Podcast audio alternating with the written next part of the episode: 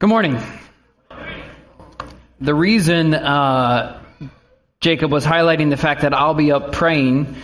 Uh, some of you may have been like, you know, why is he saying Jace will be? And you can have a long line to Jace, like I'm the Pope who has like special blessings or something like yeah.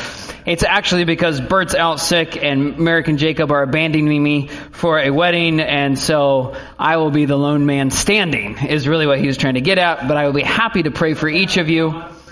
A lot of prayer requests. That's right. Although hopefully I can get Seth to join me as well. All right. Um, please turn your Bibles to Isaiah chapter 7. Isaiah 7. As we draw nearer to Christmas, what we're going to do is take this Sunday and the next to take a closer look at two prophecies concerning the birth of Christ. There are hundreds of prophecies in the Old Testament concerning the Messiah, and a number of them have to do with his birth. But we're going to look at two of them, only two of them, both of these from the prophet Isaiah. So this week, week we will look at the promise of a sign given, uh, which is uh, the title of our message as well. A sign is given. A sign is given that the Messiah would be born. That sign is that the Messiah would be born of a virgin. And then next week we're going to look at the promise of a son given. A son is given. So two promises of God foretold by the prophet Isaiah. And let us remember that all the promises of God, all the ones that we are addressing today, next week, and always as we preach the Word of God, all these promises find their yes and amen in Jesus. Which is to say at Christmas, all of them come wrapped in swaddling cloths and lying in a manger. Everything in Scripture comes to this. It comes to the incarnation of Jesus. Everything in the Old Testament leads up to this, and in one sense, in a real sense, everything after, everything in the Gospels after this, uh, everything in the epistles, everything flows from the incarnation. Without the incarnation, nothing else is possible. Without the incarnation, nothing else is possible. Jesus Christ was born, he was born to die, but he was born God man, born to die so that we might live. Jesus became a man to be our salvation, to be our savior, but to be our savior, he had to be born, he had to come in a certain way. To be our savior, Jesus had to come, he had to become a man in a certain way. He had to be virgin born. But why? But why?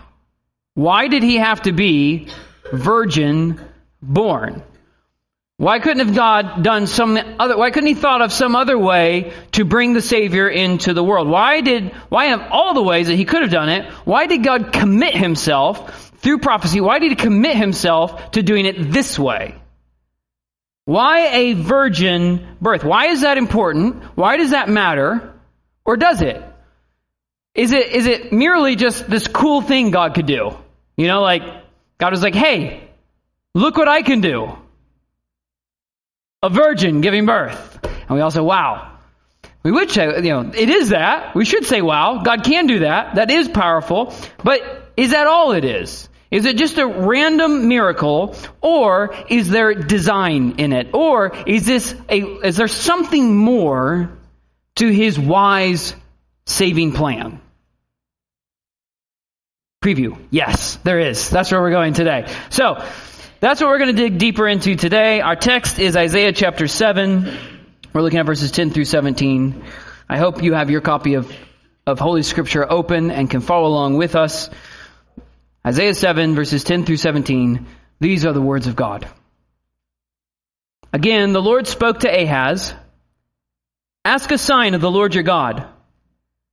Let it be deep as Sheol or high as heaven. But Ahaz said, I will not ask, and I will not put the Lord to the test. And he, it's Isaiah, said, Hear then, O house of David, is it too little for you to weary men, that you weary my God also? Therefore, the Lord himself will give you a sign.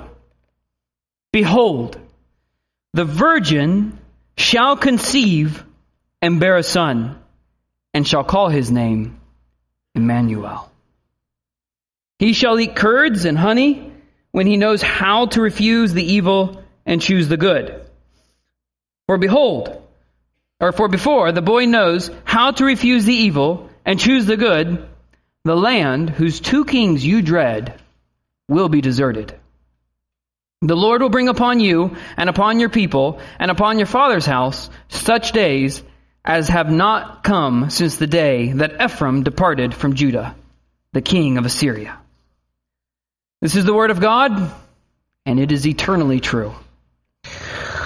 So we begin with the prophecy of Isaiah, but I would like us to now fast forward. Let's fast forward to Matthew's account of Jesus' birth. Matthew's account of Jesus. This is the first chapter of Matthew's gospel. There we're told that when Joseph discovered Mary was with child, when he found out she was with child, he drew the natural and the obvious conclusion, which was that Mary must not be a virgin. Joseph concluded, the obvious natural conclusion, well, she must not be a virgin. Uh, she must have been unfaithful to him because he knew that he wasn't the father. He knew he wasn't the father, and he also knew somebody else had to be. He knew he wasn't the father, and he knew somebody else had to be. And in this, Joseph was right and wrong. Right? He was right, but he was bringing a wrong conclusion in there. Uh, because he knew he knew he wasn't the father. That was right. He knew somebody else had to be. That was right. But who that somebody else was was not who he thought it was. So that he's wrong, right? But being a righteous man, Matthew says, being a being a just man, Joseph resolved to put her away quietly. He resolved to divorce Mary, but to do so quietly so as to not put her to shame. He didn't want to humiliate her. And yet, what happened is, an angel of the Lord appeared to him in a dream and told him, do not be afraid to take Mary as your wife. Don't be, don't worry, don't be worried about this. Don't be afraid to do this because, this is Matthew 120, that which is conceived in her is from the Holy Spirit. It's by the Holy Spirit. That's how, she, this is how this came about, Joseph. It's by the Holy Spirit, not some other man. Likewise, in Luke, uh, in Luke's gospel, an angel appeared to Mary, so one appears to Joseph, one appears to Mary, telling her she would conceive in her womb and bear a son.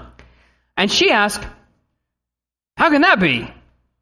How's that possible when I am a virgin? How can that be when I am a virgin? And the Greek word here is parthenos, which is really important it's, it's said twice in Luke that she is a virgin, Parthenos. I am, I am Parthenos. That's important. If you're taking notes, you might want to write that down because we're going to come back to that here in just a little bit. It's an important word in the doctrine of the virgin birth. So she says, Hey, I'm Parthenos. I'm virgin. So how can this happen? And he answered her, Luke 135, the Holy Spirit will come upon you and the power of the Most High will overshadow you. Therefore, the child to be born will be called Holy, the Son of God. So, Mary was a virgin. She was a Parthenos, but she would conceive and bear a son, one who would be called Holy, and he would be the Son of God. So, who was his father? Like, this is not a hard one. So, who was Jesus' father? Good. For all our guests, I, you know, I'm a little embarrassed by my congregation. They actually do know the answer to that question. Um, they're just very polite. Yes, God is the Father. God would be the Father, and all of this would come about by the Holy Spirit. We're told again and again. Mary is told Holy Spirit would do this. Joseph is told Holy Spirit would do this. And in both passages, the angel says that the child's name will be Jesus because he will save them from their sins. So his name is going to be Jesus. He is going to be holy, means he's going to be without sin. He'll be sinless. He will be the Son of God, conceived by the Holy Spirit. And all of this all of that, that, that whole, you know, package deal for Christmas, that whole Christmas present, the angel tells Joseph, takes place to fulfill what the Lord had spoken by the prophet. What did he say? Behold, this is what the angel is quoting from the prophet now. Behold, the virgin shall conceive and bear a son, and they shall call his name Emmanuel, God with us. So this is the prophecy that's found in our text, found in Isaiah 7 verse 14, but it's foretold, it was told of Jesus, it was announced afresh by the angel, hey, you know, remember this one, recall this one, but it was originally told by Isaiah 700 years prior. 700 years before Jesus. So let's go back now. Now we looked at that, now let's go back to Isaiah, okay? Let's go back to our text, and the context of our text is this. But at this point in time, in Isaiah's day, Israel has split into two kingdoms. All right? It, not like this, really. Actually, it was more like this a northern and a southern kingdom. They'd split into two kingdoms. The, the Israel, the, nor- the northern kingdom was called Israel, also called Ephraim. So in verse 14, it's called Ephraim. Two names Israel, Ephraim. That's the northern kingdom. And then the southern kingdom was Judah. Okay, Israel slash Ephraim, and then down in the south is Judah. And what's happening, what's happening in the, in the, the few verses before our passage, is Israel, northern kingdom, has joined forces with the kingdom of Syria. They joined forces with the kingdom of Syria in an alliance against Assyria. Okay, so this is why this is where this is why we didn't read all those verses because this is where it gets really. Con- we have a kingdom named Israel, who's actually two kingdoms: a northern kingdom Israel, which is also called Ephraim, and it's in an alliance with Syria, who's against Assyria. Like, why can't we not, like, could we just not call them, like, you know, Nebraska and Nevada or something? So they're, like, very distinctly different or something, you know, those still had ends, you know, Nevada and Wyoming or something. You're like, why are they Syria and Assyria? I don't know. It gets all confusing. You need maps and, and charts and all that to, to keep this straight. I'm trying my best. So, to strengthen, so Israel and Syria, they're in this alliance, and to strengthen their alliance, to be stronger against Assyria, which is a superpower, they want to get Judah, the southern kingdom, to join them. They want Judah to join them, and so the way they go about doing that is they attack Jerusalem. They come against Jerusalem, they say, let's sack Jerusalem and force the southern kingdom, all their men, to join us in an alliance against Assyria. So they attack Jerusalem. This is the background to our passage. And, and you can read about this in verse 1 of chapter 7, Isaiah 7. Uh, they come against Jerusalem when Ahaz, okay, he was in our passage, right? Ahaz was king of Judah. He was king of southern kingdom. He was king in Jerusalem. And verse 1 tells us that even though they, they came against the city, they couldn't take the city. They couldn't prevail against its defenses, and yet the, the heart of the king, the heart of Ahaz, and the people were badly shaken. Okay, so if you got your Bible, look at verse 2. Look at verse 2, Isaiah 7 2. The heart of Ahaz and the heart of his people, this is, key phrase here, shook as the trees of the forest shake before the wind.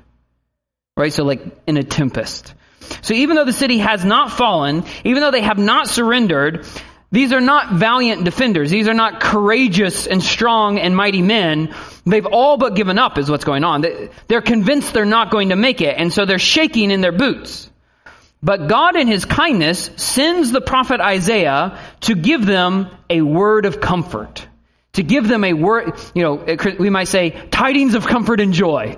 Isaiah comes with tidings of comfort and joy. And this is in verses 3 through 9. God sends Isaiah to encourage the king and to encourage the people, and he tells them that very soon, within a short amount of time, the powers that they're so worried about, Israel, and the northern kingdom, and Syria, attacking Jerusalem, those powers are going to be no more. Very soon, they're going to be no more. They're going to be out of the picture. You don't have to worry about them. So he says, you don't have to worry about it. They're going to be gone. So if Isaiah were Luther, he would say, those princes of darkness grim, tremble not for them. Their rage you can endure, for lo, their doom is sure. He's saying, don't worry about them. You know, if he were British, he would say, stay calm and carry on. Keep calm and carry, you know, Isaiah comes with a prophetic poster. Keep calm and carry on, Jerusalem. You know, put that up everywhere, all over Jerusalem. Stay calm, keep calm, and carry on. Now, if you look with me at the end of verse 9, I love this line. Isaiah says to Ahaz, If you are not firm in faith, you will not be firm at all. That's just such a great sin. If you underline things in your Bible, that is one that you ought to underline. If you are not firm in faith, you will not be firm at all. In first service, we had a bit of a problem where all these spouses were showing, the ones who had it underlined were like showing their spouse, like, look, I've already got that one underlined. And the other ones were looking at them very unimpressed, like, yeah, but you don't live that way. Um, so, you know, cause it's one thing to underline it, it's another thing to live by it. But you all weren't doing that. So either none of you have it underlined yet, or you're much godlier than they are. I'll leave it at that. Uh, let those who have ears to hear, let them hear. So uh, we're going to come back to this line in, in, just a little bit towards the end of the sermon, but a, a, a preview of what's to come. Faith in God, faith in God is the only thing that can stabilize you through trial. Faith in God. Listen, when sorrows like sea billows roll, when temptations toss you to and fro, Faith in God and faith in His Word is the only thing that can anchor your life, stabilize your life. If you are not firm in faith, you will not be firm at all. Faith has a stabilizing power. And so we want to look at that in a little bit. We'll come back to it. But continuing on now in our passage, sadly, Ahaz does not heed that warning. He's not a man of faith. He does not trust the word of God. He doesn't believe the promise that those powers he's worried about are going to be gone soon. But, but instead of forsaking Ahaz for his unbelief, instead of forsaking Ahaz, God comes to him and offers him a sign. He graciously offers him a sign to strengthen his faith. Something to hang his faith upon. A sure sign to convince him. And this brings us to verse 10, where we picked up. So you can look at again. He says, Again, the Lord spoke to Ahaz, Ask a sign of the Lord your God. Let it be as deep as Sheol, death, or high as heaven. Ask, so he's saying, ask any sign you want, Ahaz. Ask me, ask me anything. You want me to, you want me to make the sun stand still? Just ask me. Ask me anything you want. Ask me anything you want, Ahaz. But Ahaz won't do it. Ahaz, uh, he won't do it. Uh, he, he, says, I'm, I'm not going to do that. And so God says, well, I'm going to do it anyway. I'm going to, I'm going to do it anyway. And the words of the prophecy that we have are taken from that sign in verses 14 through 17. So, point number one then this morning, having set all that up, point number one is a sure sign. A sure sign. And I warned the first service, I warn you all as well. In this point, we are going to go deep into the counsel of God. Like we're going to, we're going to, you know, put your thinking caps on, take a sip of your coffee, get your pen and pencil ready. I know y'all were dancing last night and, and making, you know, fun, not making fun of, but, you know, making fun, having fun. But now's the time to wake up and think deeply so that then by the second point, we can soar high. By the second point, we can go way up there in faith. Okay? So, here's where we're going. Look again with me at verse 14. Let's get these words in our hearts. Therefore, the Lord himself will give you a sign. Behold, the virgin shall conceive and bear a son, and shall call his name Emmanuel. So the sign given to Ahaz was that there would be a child born of a virgin. And original language time again. Okay, the Hebrew word translated virgin here is Alma. Okay, Alma. Uh, another important word. If you're a guest, we don't normally do this much original languages, but this is this is this is important for this one. It's a word that can mean virgin, okay, but it can also mean young woman. It can mean virgin or it can mean young woman, right? So that's Alma. If you're taking notes, you may want to write that one down because we'll come back to that one too. And so Isaiah says, Therefore the Lord himself will give you a sign. Behold, a, a virgin, or in, an Alma, a young woman maybe, shall conceive and bear a son, and shall call his name Emmanuel. And then verse 16, before the boy knows how to refuse evil and choose good, in other words, while he's still young, before, before he's grown up, but while he's still a little kid, while he's still a child, the land whose two kings you dread will be deserted. So that's the sign for Ahaz. A young woman, somebody's going to conceive in Ahaz's time. In Ahaz's time. We can see it. So this was not first a prophecy about Jesus. That he would be born 700 years later. Right? This is not first a prophecy about Jesus being born 700 years later because what encouragement would that be to Ahaz? Right? What encouragement? The kings you dread, don't worry, in 700 years they won't exist. well, great, God, you know, neither will I, right? Like, doesn't really strengthen my faith. And so, it's not first a prophecy about Jesus. If it was, that would be very encouraging to Ahaz. Now, it is first a sign for Ahaz. So the sign is an Alma, a young woman, a virgin, conceiving a child, and it first has to be a born, a boy born, a boy being born in Ahaz's time. Now, if you look down with me, uh, a few verses, chapter 8, verses 3 and 4, right? Chapter 8, verses, a little bit further down in this, this prophecy. Isaiah tells us, this is him speaking about himself now. He says, And I went to the prophetess, so he's talking about his wife. I went to the prophetess, and she conceived and bore a son. See the same language there? She conceived and bore a son. Then the Lord said to me, Call his name Meher Shalal Hashbaz.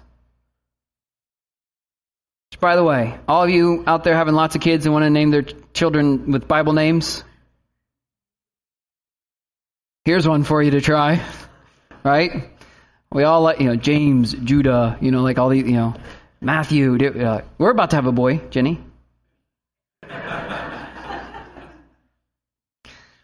What a name. Let's call him Maher for short, okay? Maher. The Lord says, uh, said to me, call his name Maher, for before the boy knows how to cry, my father, or my mother, the wealth of Damascus and the spoil of Samaria will be carried away before the king of Assyria. The two kings you worry about will be gone. So you see the parallel here between this verse and the sign given in chapter 7. In the first instance, the sign was fulfilled in Meher. Before he, he could say mommy, before he could say daddy, when he was still just a little kid, uh, it, Isaiah saying, in just a couple of years, these two kings you're, you're worried about, they're going to be dealt with. And that's the sign, Ahaz. That's the sign. You're going to see it. It's going to happen. Now you might say, okay, that's fine. I see the parallels here, but his name is Meher, it's not Emmanuel. His name is Meher, it's not, and, and his mom was not a virgin. She was just a young woman. So how do we understand this? How do we think about this? Well, this is where we need to understand how prophecy in the Bible often works. This is how it, it you know, we tend to think of it as announcing a, a what and a when. Right? A what, like, like someone's gonna call you up and say, you're gonna receive, you're gonna inherit, next year, you're gonna inherit a million dollars. You're going to get a million dollars next year. So a prophetic word, a what and a when, right? But in scripture, often prophecy works as kind of like a double feature, uh, uh, having multiple fulfillments, right? There's a near fulfillment and there's a long-term fulfillment. We're going to, this is good to understand because in Matthew chapter 24, the Mount of Olives, where Jesus teaches about the end times, we're going to need to understand this. He's going to talk about things that are going to happen, you know, soon, near in the future for him and further in the future. And the same thing with Revelation when you read that. It's talking about things that are happening in the near future and later in the future. Uh, so you see this in the Bible in different places. Like take Acts 2, for instance. In Acts 2. Uh, what happens in Acts 2? What's the big thing that happens? Pentecost. Yes, that's right. Pentecost, right? Spirit is poured out. People are speaking in tongues. And everybody's saying, what in the world is going on with these men? And so Peter steps up and says, I can tell you what's going on. Joel, the prophet Joel foretold about this, right? The outpouring of the Holy Spirit. And so that your young men would have visions and your old men would see dreams, eh, right? So this is that. This is that outpouring of the Holy Spirit. But then he, he continues to quote the prophecy and he talks about falling stars from the sky and the moon turning blood red and all these cataclysmic kind of language about the end of the world. Did that happen that day? Did any of that happen? No. There was a near fulfillment and there was a further fulfillment. Part of Joel's prophecy was coming true, but, but not all of it was happening yet. So there was a near fulfillment and there would be a later fulfillment, a fuller fulfillment. Maybe the best analogy I've come across uh, to get this across, the best picture I can give you is, is that of a mountain range, right? I know we have a lot of people who like to go out hiking, um, and you like to go out camping. And so, you know, mountain ranges, think Rocky Mountains, right? So you're driving up to the mountain, you're driving towards the mountains, and off in the distance you see, like, they, they rise up over the horizon, right? Like, wow, there they are, the Rocky Mountains. And there's, just, there's a, like a wall of mountains that come up, right? You know what I'm talking about? You see all those peaks, there's a wall of them. But then you drive up into them, you drive up into them, and you get on the other side, and you see, oh, and there's the Rocky Mountains right? They're, they keep going. That, you know, I'm, I saw these peaks. There was a wall of peaks, but I got up here and I saw there's more peaks and there's more peaks and there's a depth uh, to them, right? Right? And so biblical prophecy acts like this. Uh, often there, there, there's a fulfillment. There's something you see. There it is. I see it. But then you get up a little higher into Revelation and you say, "Oh, it keeps going. There's more. There's more to it." And so that's something of what's happening here in our text. There's going to be a child born to an Alma, to a young woman, and at first it's Isaiah's son with his wife. Though she's not technically a virgin, and his name isn't actually Emmanuel, he is only a sign of Emmanuel. He is a sign that God is with Ahaz and God is with Judah. That's the near fulfillment. That's the, that's the sign for Ahaz. And yet, there's more. And yet, there's more. This is, and this is where it gets really interesting. This is where it gets really interesting. I said already that Isaiah ministered 700 years before Jesus, right? 700 years before Christ. What's the Septuagint? Anybody know what the Septuagint is? What's the Septuagint? It's the Old Testament translated from Hebrew into Greek, right? The Old Testament translated from Hebrew into Greek. It's called the Septuagint. That was written 250 years. That was translated 250 years before Jesus. All right, so Isaiah's seven centuries before Jesus. The Septuagint is two and a half centuries before Jesus. And in the Septuagint, when they translated Hebrew to Greek, they translated the Hebrew word Alma, young woman or virgin, of Isaiah 7:14. They translated it into the Greek as Parthenos. Parthenos, which means virgin. Only virgin. Only ever virgin. Not young woman. It must be a virgin. So, two and a half centuries before Jesus, there was an expectation that this prophecy in Isaiah 7:14 had had some kind of fulfillment, a, a, shadow of fulfillment, but not the full fulfillment, not the not the true fulfillment, not that far later fulfillment that they were still expecting. Uh, they expected an actual virgin to conceive of a son who would be called Emmanuel. So there was widespread expectation among the Jews that there that there were aspects of this prophecy in Isaiah 7 14 that were yet to be fulfilled. The Jews were waiting for a virgin born Messiah. There was a Jewish doctrine of a virgin birth resulting in God with us. So, the question becomes then, okay, but why a virgin? Why a virgin? God invited Ahaz to pick a, any sign. Ahaz, pick any sign you want. Right? Like, name your price, Ahaz. Let it be as deep as Sheol, as deep as death, or high as heaven. Pick whatever you want. But Ahaz won't do it. So God, God does it for him. God chooses for him, and he chooses the sign of a virgin. He, he commits himself to having to fulfill the sign of a virgin giving birth. Why did he pick a virgin birth? Like, of all the things, why did he pick a virgin birth? You might think God was just performing a random miracle so that everybody would know that Jesus was remarkable. And that, you know, that it, we said this earlier, that is kind of true. That does, that is part of it. It was to showcase Jesus' remarkable identity, but it wasn't random. It wasn't random. That it was a virgin birth is not an incidental point. Our salvation actually depends upon it. Right? Jesus was born this way so that he could be holy. So that he could be sinless. Alright? So he could be without sin. Luke 135 again. And the angel answered her, The Holy Spirit will come upon you, and the power of the Most High will overshadow you. Therefore, the child to be born will be called Holy, the Son of God. All right, so this is where Mary is told about how she will conceive. The Holy Spirit will come upon her. The power of the Most High will overshadow her or cover her with the result that the child born of her would be holy, sinless, and the Son of God. So Jesus was born of a virgin so that he could be a human being who was truly holy. Truly without sin. And so Jesus was, right? Hebrews 4.15 says he was tempted just as we are, yet without sin. And 2 Corinthians 5:21 says, For our sake, he made him to be sin who knew no sin, so that in him we might become the righteousness of God. Okay, so he was born this way to be holy, but here's the question. Why not have a man and a woman get married and the Holy Spirit act as kind of a mediator and like block the sin from coming? Why didn't he just purify their union? Why did the Holy Spirit, or why didn't he just infuse some, you know, why didn't he just bring Jesus into there? why a virgin must give birth? What is the design of God in this? What is the necessity of a virgin? Virgin. Well, the fact that Jesus was sinless is obviously related to who his father was, right? Who his God, conceived by the Holy Spirit, right? So it, it obviously deals with who his father was.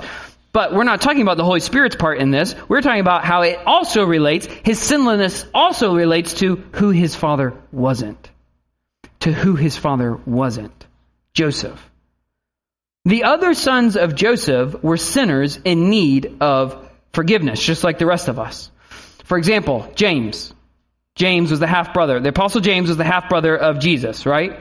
Jesus, or James's mom was Mary. James's dad was Joseph, which made Jesus his half brother, right?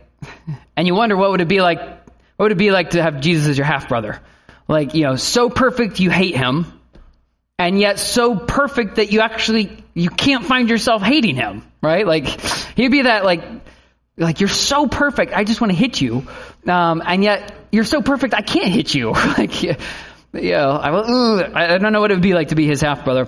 But we're told in John's gospel that James was a sinner. That James was a sinner. Eh, one of the sins we know he had was the sin of unbelief. He saw the signs and he did not believe initially. He heard the preaching, but he did not believe initially. So Joseph was the father of a man who became an apostle in the church. He later became a believer in Christ. He became an apostle in the church. He became a pillar in the early church. He was a great man, but he was not a sinless man. And if Jesus had been born of Mary and Joseph, like James had been, then he might have become a great man. He, like James, he might have become an apostle, but he wouldn't have been an apostle. Of. He wouldn't have. Had, who would he be apostle of? He wouldn't have been, there wouldn't have been a savior. For that, we need a sinless man. For that, we needed one who knew no sin to be made sin for us so that in him we might become the righteousness of God. From all this, we can deduce, from all this, we can conclude that sin is reckoned to us through the male line.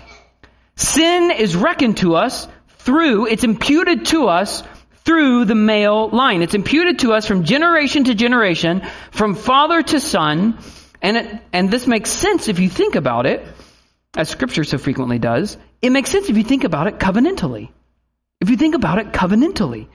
Jesus was born of the Virgin Mary, so he was a true human being, but he did not have the sin of Adam imputed to him. He did not have the sin of Adam imputed to him. Romans 5:19 teaches that through one man's disobedience the many were made sinners. Right? Through one man's disobedience the many were made sinners. Let me ask you this question. This is not a trick question. Was Adam the first human to sin? No. Who was the first human to sin? Eve. Eve was the first human to sin. But Eve's sin did not entail the whole human race into sin. Eve's disobedience didn't make us sinners. According to Romans 5:19, Adam's made us sinners. Adam sins it. He was the covenant head, as scripture talks about, of the human race. He represented us, and he represented us well, so that when he sinned, we all sinned in him.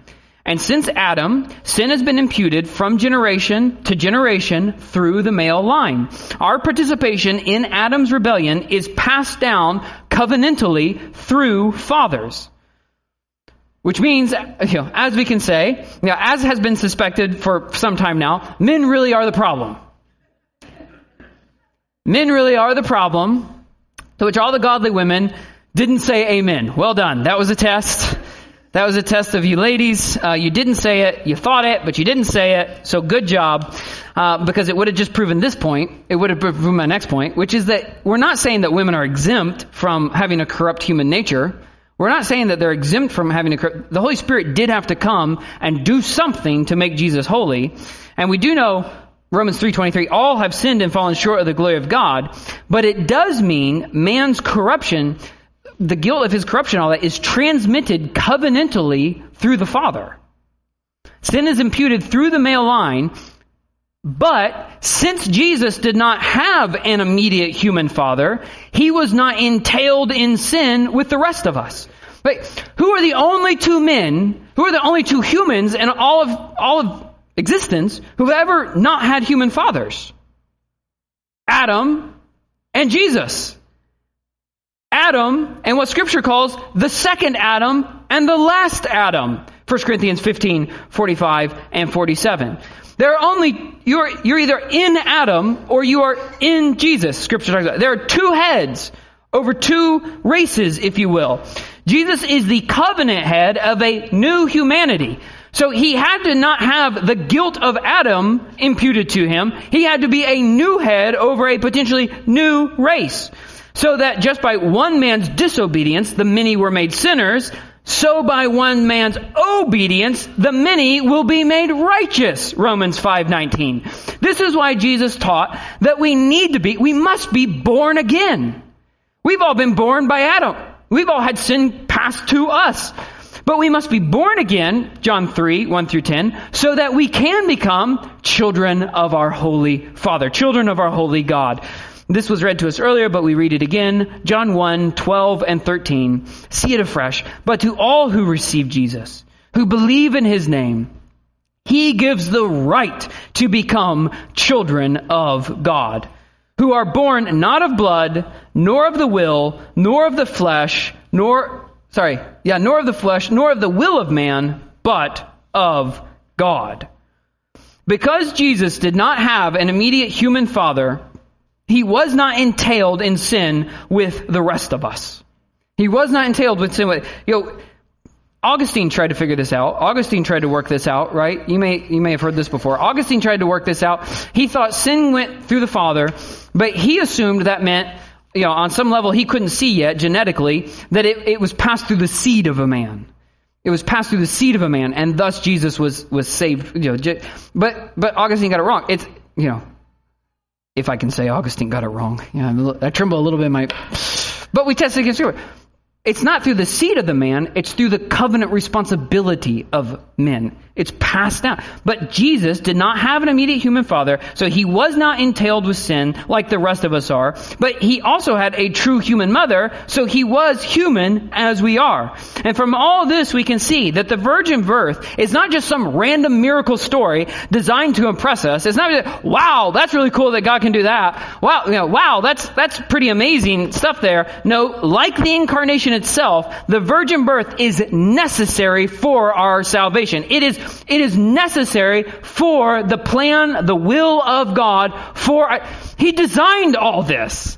He designed all this and then he stamped his design into history so that we'd see it all and say, wow, that is amazing wisdom. Wow, that is a saving God. Wow, that is incredible how God has designed all things to come together in Jesus Christ.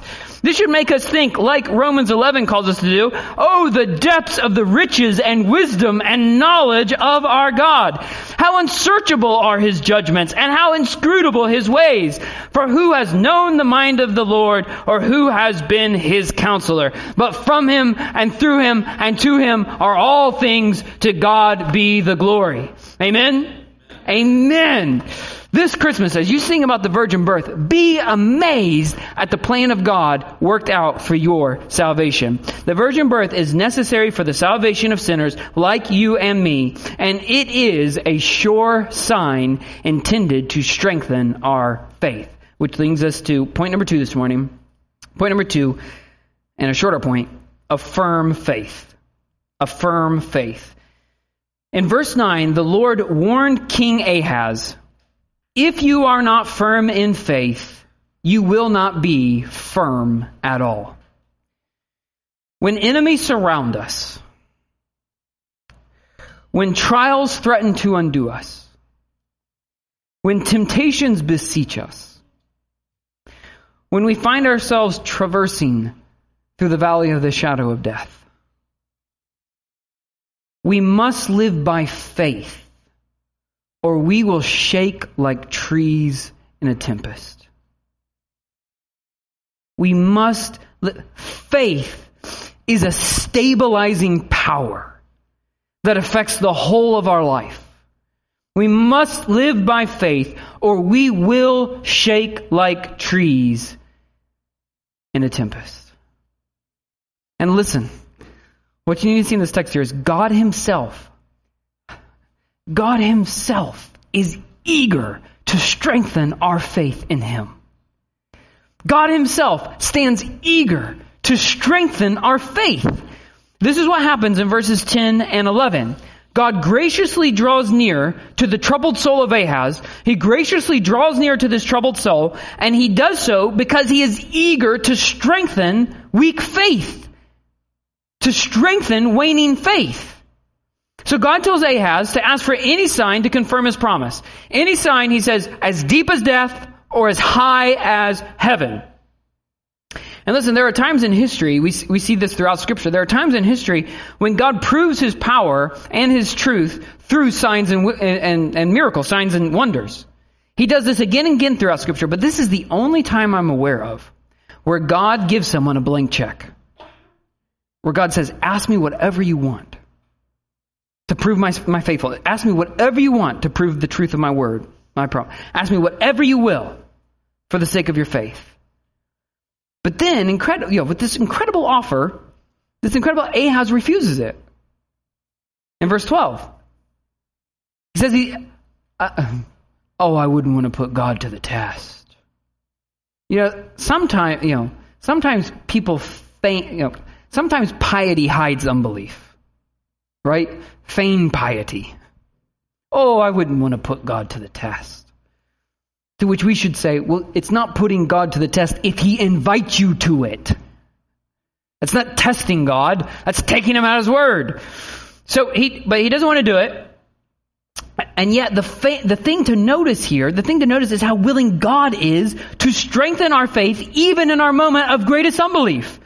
I mean, just marvel at the graciousness of our God who comes to Ahaz in his stubborn, unbelief and first says, ask for, ask for anything you want and I will prove my trustworthiness to you. For the sake of it, I will prove this to you. Brothers and sisters, let us praise God that He draws near to help us even when our faith is faltering. We are, we are so weak in faith, so frail, and we are, we are more like Ahaz than we would like to admit you know, we are, we are more like, we, we all like say, well, I'm saved and I'm no longer like, you know, I once was an Ahaz, but now I'm not. You know, I once was blind and now I see. And uh, as your pastor, I would come along and I'd say, you're more like Ahaz than you realize. Uh, and you would say, funny, you too. Right, exactly. Like, we are all more like Ahaz than we would like to admit. We have weak faith, waning faith. And we need to see how God wants to come along in, in these kinds of moments. These moments of severest trials and temptation that God in His loving kindness draws near to us for the purpose of lifting us up, for the purpose of strengthening our faith. Notice that God does not demand that we take an irrational leap of faith. Right? God does not come up to Ahaz and say, come on man, just trust me. Come on, just trust me with this. No, God acts, God commits himself and then he does it. He acts in history to feed our faith with. So that we can feed our faith on what he has done. He doesn't just say, you know, trust me, I'm God. I mean, what else are you going to do, right? I mean, where else, where is he going to go? I mean, you might as well trust me. He doesn't just say, trust me blindly. God acts in history to give us evidence that we can feed, that, you know, that proves his, faith, his faithfulness, that we can hang our faith upon. Here's the problem. The problem is not that we don't have reason to trust God. The problem is not that we don't have reason to trust God. The problem is we don't want to trust God. The problem is we don't want, we don't want to trust God. Often God wants to encourage you. God wants to strengthen your faith. But the reason it do, the reason it doesn't work, the reason your faith remains weak, the reason your faith is not encouraged, the reason it's not made firm and it's still shaking is because you don't want to be encouraged by God. You don't want to be encouraged by God. To which you might say, you know, how dare you? How, how, how, you don't know me. You don't know my heart. I do too want to be encouraged by God. To which I would say, yes, but not on his terms. Not on his terms. You want to be encouraged by God on your terms. You want to be encouraged by God on your terms, which is what? For the trial to just go away. For the temptation to leave you. For the problem to be solved we want our problems to just go away, but God wants to strengthen our faith, our trust in Him with a sign. He wants to strengthen our faith with a sign. That's what he does for Ahaz in verses 14 through 17. It's a sign to benefit his faith. And since it's repeated in Matthew 1:23 and fulfilled by Jesus, then it is also a sign. The virgin birth of Jesus is also a sign for our faith as well. This Christmas, God is drawing near to you. God is drawing near to you. He's drawing near to strengthen your faith. And so, you know, my Christmas card to you, my Christmas card to you has a picture of, of you know, me and my family smiling, at, you know, but instead of saying, you know, Merry Christmas, you know, unto us a child, mine says, season's greetings. Don't be like Ahaz. Okay? Don't be like Ahaz, who refused God's help. No thanks. Not going to take you up on that, God. That's not, nope. So God says, listen, you won't take a sign for the sake of your faith. Fine, I'll give you one anyway. Therefore the Lord himself will give you a sign. Behold, the virgin shall conceive and bear a son and shall call his name Emmanuel. The Lord himself provides a sign. And this, this, get to be encouraged by this. This is after Isaiah has already said that Ahaz has wearied the Lord. Ahaz, man, you are, you are, you are trying my patience. I am wearied by your unbelief, and yet God's response is a promise of salvation. He responds with, I'll send you Emmanuel. This will be a sign as high as, dear saint, is your faith waning? Do you feel like you have, you have wearied God with your, it's just gone on for so long and you're just wearying God because you keep doubting Him and you keep doubting Him. Yeah. Well, God would come to you and say, I have given you a sign. It is as high as heaven. For heaven has come down to earth in my son. And it is as deep as death. For he has suffered in your place. He has died that you might live. This will be a sign. I have given you a sign to secure your faith forever. This will be a sign greater than you could ask or imagine. It is the most glorious sign you could ever be given. It is the birth of Emmanuel. It is God with us. It is the Savior come for you. It is the arrival of the God man. Isaiah 9 tells us more about this son. He tells us about this Savior. We're going to study it next week in our Christmas Eve service, so I'll try not to launch off here. But, but he calls it, what is his name? Wonderful Counselor Mighty God, everlasting Father, Prince of Peace. This is your Savior. This is your God with you. This is Emmanuel. And that He is God with you means that He is, He is God for you. He is your help. He is your refuge. He is your guide. He is your power. He is your sacrifice. He is your substitute. He is your righteousness. He is your eternal life for the strengthening of your faith. You don't need a new sign from God. You need that old, old sign. You need that Christmas sign. You need that picture of the virgin born son, our God with us. And there's nothing better than Him. There is nothing better God can give you than that sign. There's nothing better than He can give you than the birth of His own son to a virgin. Listen, we have nothing better than Jesus. We have nothing better than the gift of, listen, you know what God does? You know what God does? He turns virgins to mothers. God turns virgins into mothers. He turns mourning into dancing. He turns graves into gardens. He turns shame into glory. And like the song says, He's the only one that can. He is the only one that can. So, do you believe this? Do, is, is this what you are holding your faith onto today? Not getting out of the trial, not escaping the temptation, but getting through it with your God firm faith held by the sign of the virgin birth. That God is with you. The sign is Emmanuel. That He is with you and because of Jesus, He is for you. He is for you all of the way. He has given His Son to show you the depth of His, His forness for you, how much He is for you, and Jesus promised upon His resurrection that He will not ever leave you or forsake you. He will be with you to the end of the age. God is with you. He is with you. He is for you. And this is the ultimate reason for your faith to be firm. Because God is with you, because He's with you, you can confidently say, the Lord is my helper. I will not fear. What can man do to me? Hebrews 13:6. Or as Isaiah 43 says, and this is God speaking, when you pass through the waters. Are you passing through deep waters right now? When you pass through the waters, I will be with you.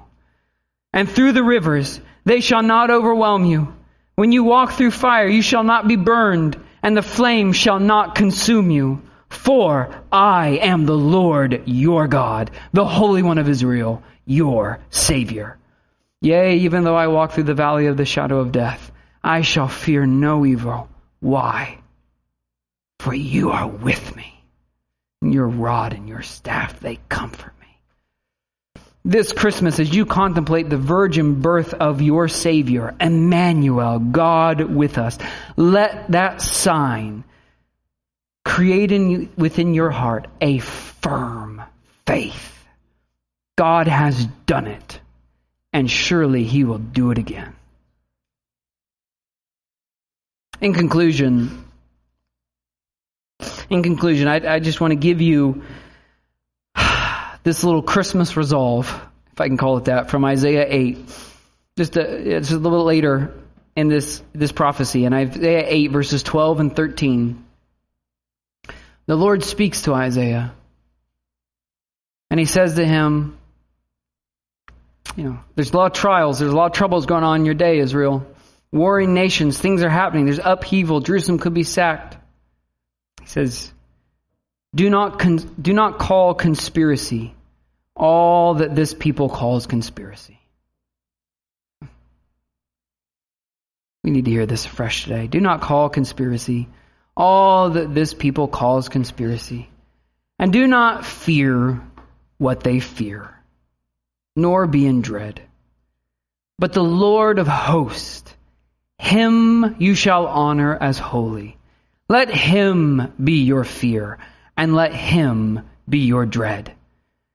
And then Isaiah responds in verse 17 with a resolve every Christian should make in difficult times. So this is our, this is our Christmas resolution, friends. Isaiah says, I will wait for the Lord, and I will hope in Him. Are you in trial? Are you in temptation? Are you traversing through the valley? I will wait for the Lord. I will hope in Him. And the sign is a virgin shall give birth to a son. The Lord is our refuge. He is our Savior, and He is with us. So we will not fear what others fear. We will not, we will not be afraid when others are afraid, but we will be strong and we will be courageous in our God, for he is with us. For he is with us and he will keep us until the end. Let's pray. Father in heaven,